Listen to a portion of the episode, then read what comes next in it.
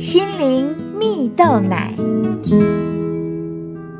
各位听众朋友，大家好，我是刘群茂，今天要和大家分享，让人生有更多可能呢。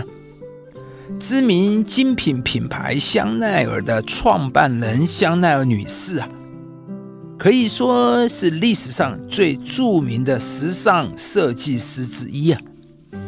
尽管她已经逝世多年，许多人仍然热爱着她的风格。但在这光鲜亮丽的背后，你可能不知道，香奈儿女士其实出身贫寒。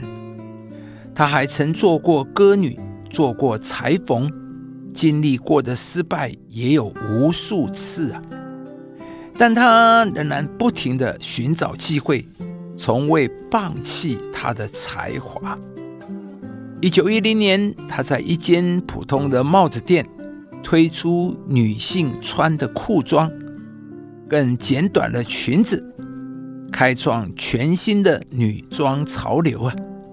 在巴黎打响了名号。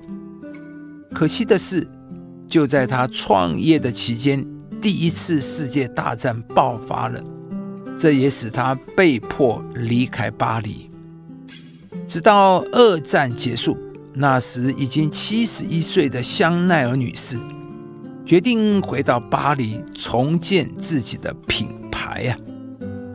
但巴黎时尚圈对于她付出的设计并不领情啊，而她的伙伴也强烈建议她出售香奈儿品牌啊。面对所有负面的环境，香奈儿女士仍然对自己所设计的服装有着强大的信心啊！她也深信她的设计将会成功啊，因此坚持举办了发表会。没想到，在第二代的香奈儿设计一推出，就引起了极大的轰动。不但让他在时尚界占有一席重要地位，这也让那些原本不看好他的人，通通刮目相看。亲爱的朋友，你也是一位充满信心的人吗？故事中的香奈儿女士，在大家对她付出都不看好时，她相信自己会成功。当她的伙伴看到眼前的环境时，她却看到自己将会得胜，而这样的信心成为了他重获肯定的关键。可见一个人的成功啊，信心扮演了至关重大的角色。在圣经中也有两位人物，名叫约书亚、加勒。在以色列人进入迦南美地之前。上帝吩咐摩西，只派了十二个探子去探查那地。结果呢，有十个人回报恶信啊，他们充满了失败的意思，说那里的诚意坚固宽大，住在里面的人民强壮，我们就好像蚱蜢一样会被吞噬掉。在面对同样一个环境，约书亚与加勒。报的却是极美的信息。他说：“我们立刻上去得那地，不必害怕迦南人的高大，我们足能得胜。”他们两人有着强大的信心，因为他们相信上帝会帮助他们胜过迦南人呢。而故事的结局，他们两位果然是从埃及出来，硕果仅存。能进入迦南美地的元老之一。亲爱的朋友，当我们遇到困难时，不要先想不可能做不到，而是要有约书亚加勒的思维。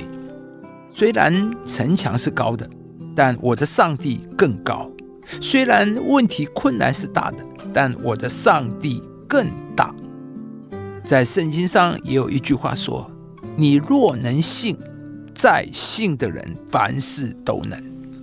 是的，困难问题是事实，但只要你相信，上帝必会成为你的帮助，高大的城墙都将倒塌在你面前。今天愿上帝祝福你，帮助你选择正面的思想，不要让自己沉浸在负面的情绪和思想中，而是充满信心，积极的度过人生的每一天。